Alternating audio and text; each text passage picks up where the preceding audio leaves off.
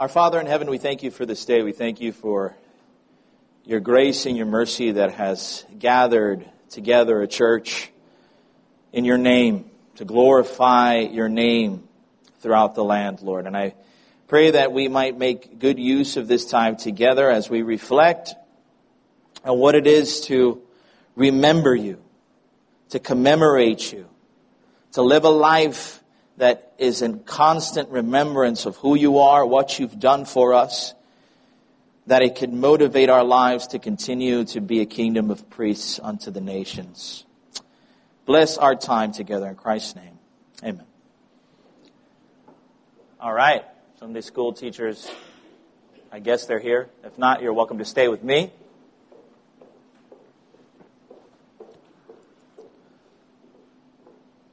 So today we're going to begin a series on a book called Exodus Old and New, a biblical theology of redemption. It's written by Dr. L. Michael Morales. He happens to be my Old and New Testament professor.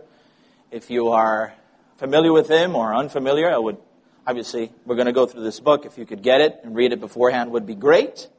But if not, we're going to go through each chapter together. So, why this book? This week, as a means of introduction, this week, I had the opportunity to watch a World War II classic made in 1998. It won many awards. How many of you have ever seen Saving Private Ryan? Classic, right? There you go. Directed by Steven Spielberg, a bunch of A-lister actors are in it. So the main plot, for those who haven't seen it, the main plot is how a band of soldiers, of brothers, are commissioned to save a particular soldier that is lost in Germany. And why this particular soldier? Nothing, nothing intrinsically special about this private, but he happened to be the fourth brother of three other brothers who had been killed in action. And so the entire movie is saving this one private who's seemingly not very worth the effort, but because of his particular circumstance, these soldiers are pressing on in unknown places, ris- risking their lives, sacrificing, and some of them even dying for the rescue and saving of Private Ryan. Now, the beginning of the movie, Private Ryan is of old age. He has his family, eh, his sons, his, his wife, his grandchildren, and they're going to the cemetery, and it's at the gravesite of Captain John Miller, which is the leader of the band of brothers, and he's looking at the gravesite with a, cons- with a look of concern. And the camera goes right into his eye, into a memory. It goes straight into remembrance. And then the entire movie is you getting this front seat of this mighty work of delivery, of sacrifice, of saving his life. And at the end of the movie, it zooms out of his face, and now you understand why he's there. He's built an entire life on what? On the memory of those mighty acts of those soldiers. He ceased to be Private Ryan, the fourth brother of other soldiers, and uh, the son of a, an abandoned family member that he's going to go back to. And now he is the brother of these soldiers in whom he owes his life to. And at the end, he's looking at the graveside and he's asking, did I, did I earn it? Did I earn it? Did I live a good life? Have I built something that is worthy of what you gave me? See, Private Ryan, his role as a father was in memory of his brothers. His role as a husband was in memory of the sacrifice of his brothers. The role as his grandfather, again, by the memory of what was done, the mighty work of deliverance. And it's interesting how the, the motif of the entire movie is very similar to the entire story of the Pentateuch. The Pentateuch, the first five book of the Bible, the first five books of the Bible, is how God creating man in his image, for in his likeness and in his image, in his likeness to be in union and communion with him, and in his image to represent God, in everything that he does in taking dominion of the earth. He is to emulate the Lord in everything that he does. But to be able to do that, to be able to exercise this vocation of being image of God, there is one test that he must be approved of. And it's the test of worship. Worship is at the center of what God intends to do. It is the very means of u- the union between heaven and earth. It is hinging upon the image bearer responding to the memory of God, the memory of His commands. Will you be faithful to what I am telling, to the command that I lay before you? And Adam fails, and with him we all fail. So the rest of redemptive history is God creating a, re- a remembrance. You forgot God. And because you forgot his mighty work in creation, because you forgot the Sabbath, God then establishes a plan where he is going to deliver a particular people from sin and misery unto a state of blessed salvation by a redeemer. Now that doesn't come cheaply. So at the end of the book of Genesis, you have the exile of the nations in Genesis 11. You have the establishment of the promise through Abraham that God is going to regather. He is going to remind his creation, I am Yahweh, the Lord of hosts, the one whom you owe your worship and your allegiance to. I am the source of blessing. I am the source that's going to give you the land that is flowing with milk and with honey, with all the things that you are aiming at.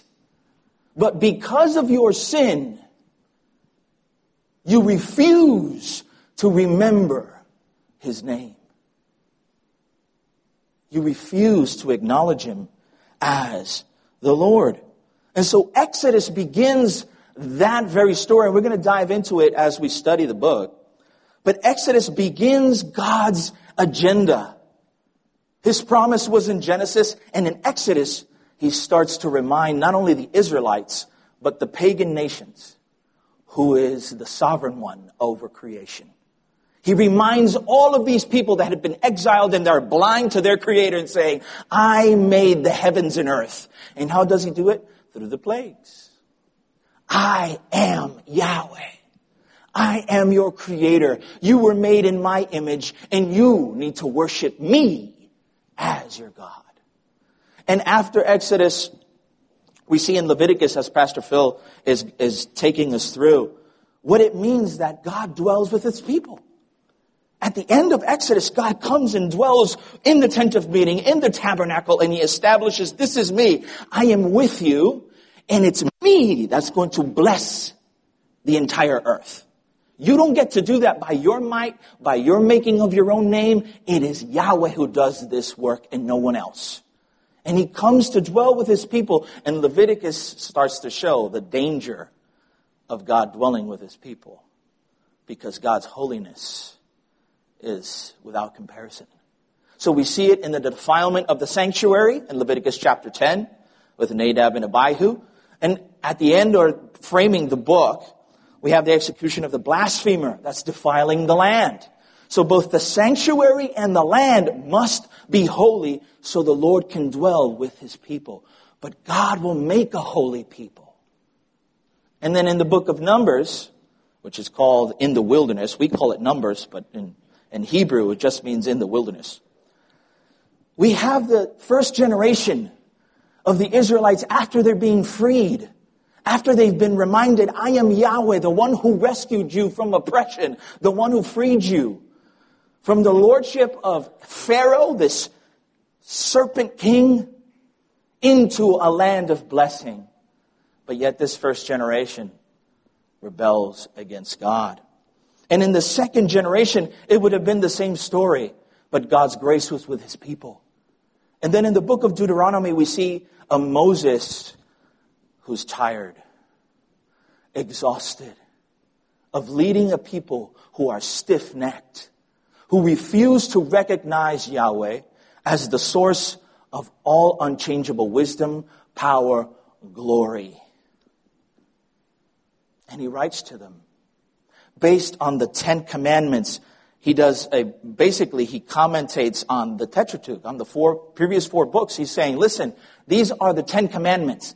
And from the Ten Commandments, we're going to see how it applies to civil life. And we're going to see how a nation whose God is Yahweh is blessed. But you see in, in, in Moses' tone throughout the book, he's frustrated because he cannot enter the land, because he himself sinned, because even though the people were stiff-necked, he broke faith with the Lord.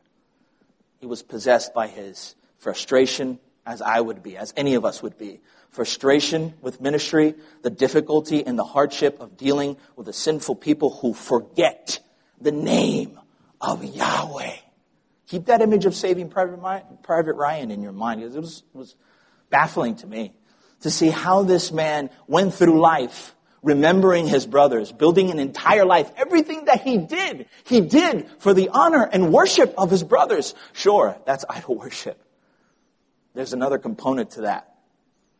But the way that he completely built his entire life and at the end of his life to come to the grave, remembering so freshly what these soldiers did for him and saying, did I honor you? Is, is, is my life good? And asking his wife, am I a good man? And his wife affirming him as a good man at the gravesite. So should be our dedication to the Lord. So should be our remembrance of who God is. And so should be the roots that we plant deep on this, the security of God, the security of His name, His provision, His blessing, His sustenance, His keeping of His people.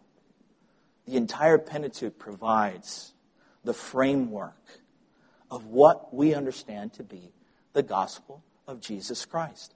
It is creating a people who remember the name of God through a circumcised heart, who love God and love na- neighbor in that right order. How? Through the work of our Lord Jesus Christ. But to look back on some of the events, let's go to Deuteronomy chapter 8. We want to look at this chapter because it's a summary of what the Pentateuch is. And based on what Moses lays out here, we're going to understand more focusedly as the series goes on what we're going to see in the structure of Exodus particularly. So, Deuteronomy chapter 8. And the heading and the theme, what do we see? It's remembering. Remember Yahweh. In your translation, it says the Lord your God, right? ESV, the Lord your God. Yeah. The Hebrew is Yahweh. So the theme of the entire chapter is this remembrance. And Moses makes an emphatic point on how the entire life of the people is to remember the name of Yahweh. And then off of that, we have a structure before we go into it. The structure of the chapter is what it's called a mirror effect. Where the text, it's structured in such a way that it lays out bookends of virtues. Lays out one virtue, ends with another, and everything in between is building into that last virtue. And then the second set is going to build a negative. It's going to do the same thing, first in a positive, and in a mirror effect is going to build onto a negative in the same framework. So verses 2 through 11, we are going to see how remembering Yahweh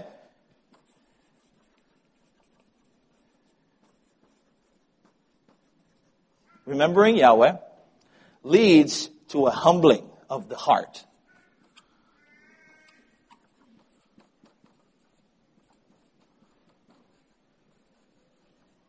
And the humbling of the heart leads to blessing. I'm running out of space. I write so, so cleanly. In verses 11 through 20, I'll just mention it for the sake of time.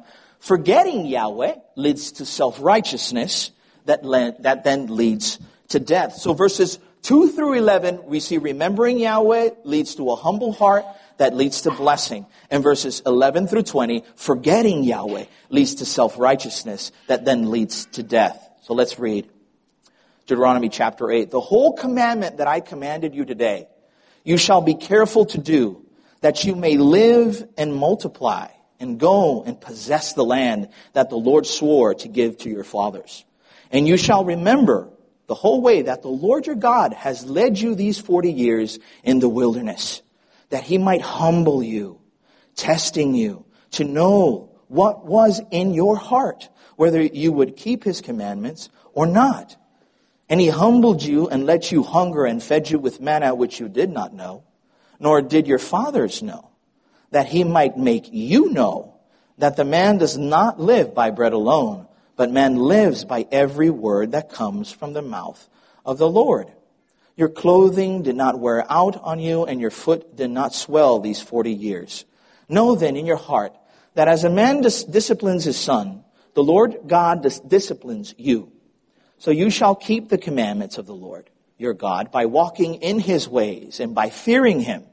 For the Lord your God is bringing you into a good land, a land of brooks of water, of fountains and springs flowing out in the valley and hills, a land of wheat and barley, of vines and fig trees and pomegranates, a land of olive trees and honey, a land in which you will eat bread without scarcity, in which you will lack nothing a land whose stones are iron and out of whose hills you can dig copper.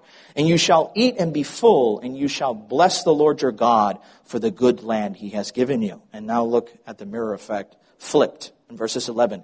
Take care lest you forget the Lord your God by not keeping his commandments and his rules and his statutes, which I command you today, lest when you have eaten and are full, and have built good houses and lived in them. And when your herds and flocks multiply and your silver and gold is multiplied and all that you have is multiplied, then your heart be lifted up and you forget the Lord your God who brought you out of the land of Egypt, out of the house of slavery, who led you through the great and terrifying wilderness with its fiery serpents and scorpions and thirsty ground where there was no water, who brought you out of the flinty rock, who fed you in the wilderness with manna that your fathers did not know, that he might humble you and test you to do you good in the end.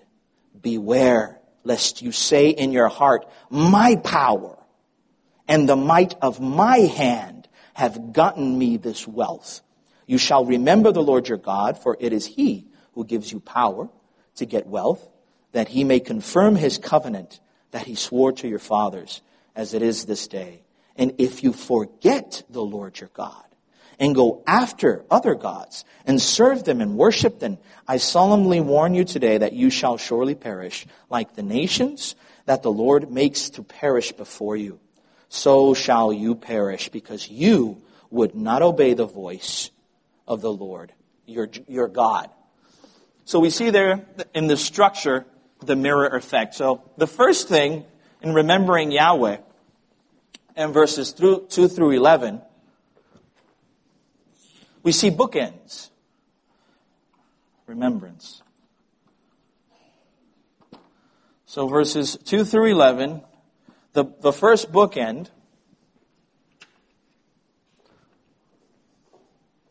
humble remembrance, right? Humility. Let's just write humility. It begins with humility. Remembering Yahweh begins with humility.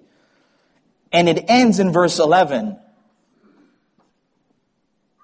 with the fear of the Lord.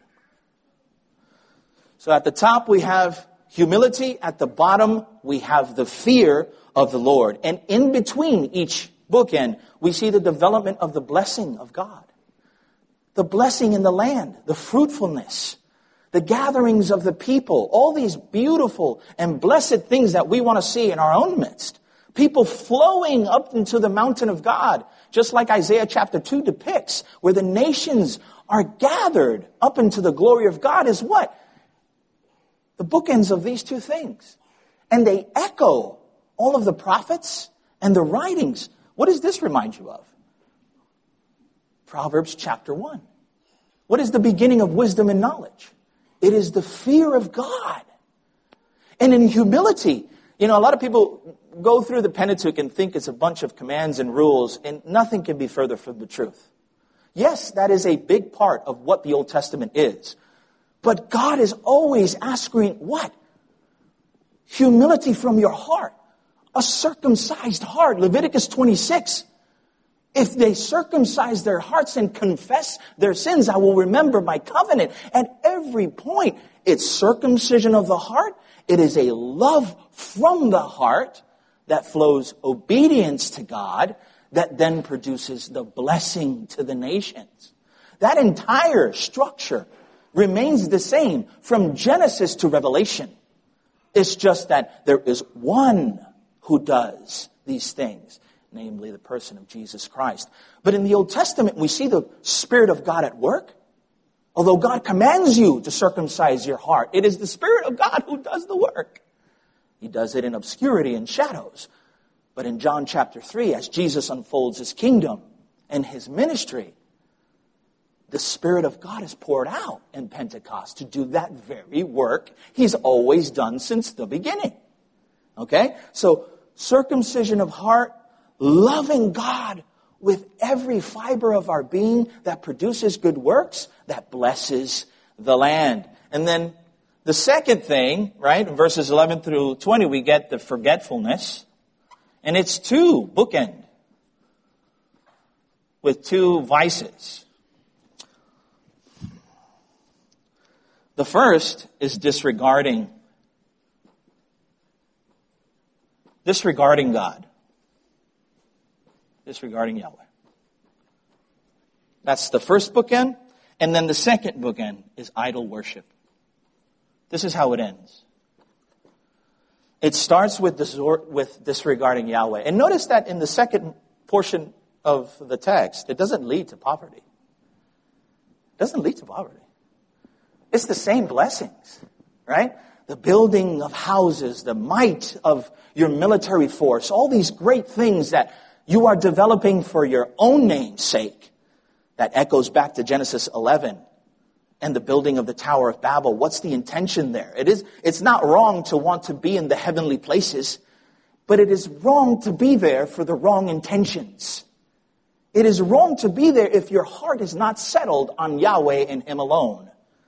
It is because the nations wanted to build a name for themselves apart from God. Right? So the first thing is disregarding Yahweh. The same blessings flow out and it ends with idol worship. And in between, in verses, back to verses 2 through 11, we see a humble heart and the humility produces keeping commands and that there is a trust. There is a trust with God that is echoed with Christ when he quotes from Deuteronomy 8. Did you notice that little line?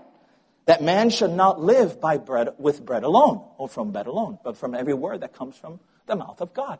Jesus is quoting Moses because that's what's always been the command. And when Satan comes to tempt him in Matthew chapter 4, excuse me, that's when he quotes Deuteronomy. So Jesus is displaying for us what Moses is depicting there.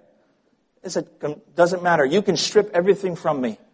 40 days, 40 nights, no food, nothing. All these things are in the periphery. What gives life is a trust in the Lord. And then we have the fear of the Lord from the book of Proverbs, as Proverbs is pulling from that. And then it leads to the blessing, blessing Yahweh, right?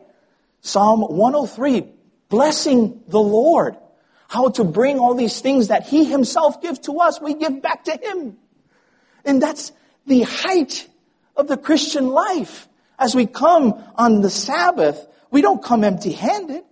We come with blessings. We come with sacrifices of thanksgivings. We come with sacrifices of praise. We come to say, Lord, search my heart and see where there is sin and rebuke me, make me clean. Psalm 51. But for what? To the restoration and the blessing of the world. And so we see captured here the entire history of the Pentateuch.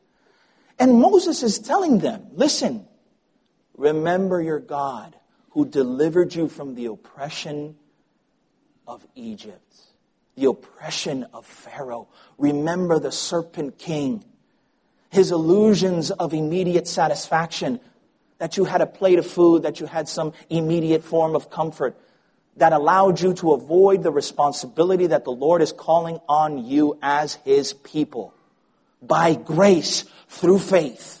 Yet we bear that responsibility to be a kingdom of priests, a people who will worship God in spirit and in truth.